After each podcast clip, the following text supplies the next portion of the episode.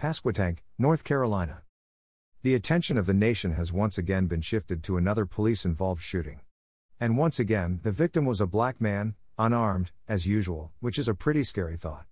This time the victim was 42 year old Andrew Brown Jr., who was killed by police as they attempted to serve a search warrant for Mr. Brown.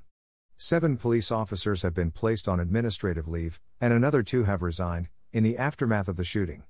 One other officer involved in the shooting retired. Mr. Brown was killed by a Pasquotank police officer or officers on April 21. The Brown family has been asking that the officer's body cam footage be released. After much back and forth between the Pasquotank Police Department and the Brown family, the family was supposed to be shown the body cam footage earlier today. Brown family attorney, Chantel Cherry Lassiter said the redacted and edited version the family was shown still shows that police killed an unarmed man. Greater than he wasn't reaching for anything, he wasn't touching anything, he wasn't throwing anything around. Cherry Lassiter said after her and the family had finished watching the video. Well known civil equals rights attorney, Ben Crump, who was also on hand today, said they are trying to hide something. They don't want you to see everything, Crump said of the 20 second video.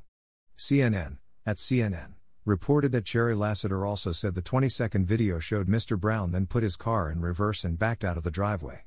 That's when one or more police officers opened fire on Mr. Brown, who was shot in the back as he drove away from police, according to a coroner's report. Nazi Media. BY, Kareem Rahman LL3. The New England Patriots cut veteran quarterback Cam Newton on Tuesday morning. The New England Patriots also named rookie QB Mac Jones this season's starter. Newton played nine seasons with the Carolina Panthers, before the team that drafted him, released him last season. With the departure of Tom Brady, and after shipping Jimmy G off to San Francisco, New England were in search of a veteran QB, as they prepared for life without Brady. The Patriots were a disappointing 7 8 last season with Cam at QB 7 9 overall. A losing record is something the Patriots haven't had to deal with in a while. Even though Cam was resigned by the Patriots on a one year deal, that was worth up to $13.6 million, they still took a rookie QB with their first pick of the 2021 NFL Draft number 15 overall.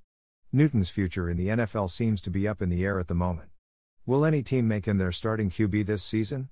A better question is if Cam doesn't get a starting spot somewhere, will his ego allow him to sign with a team knowing he will be backup QB?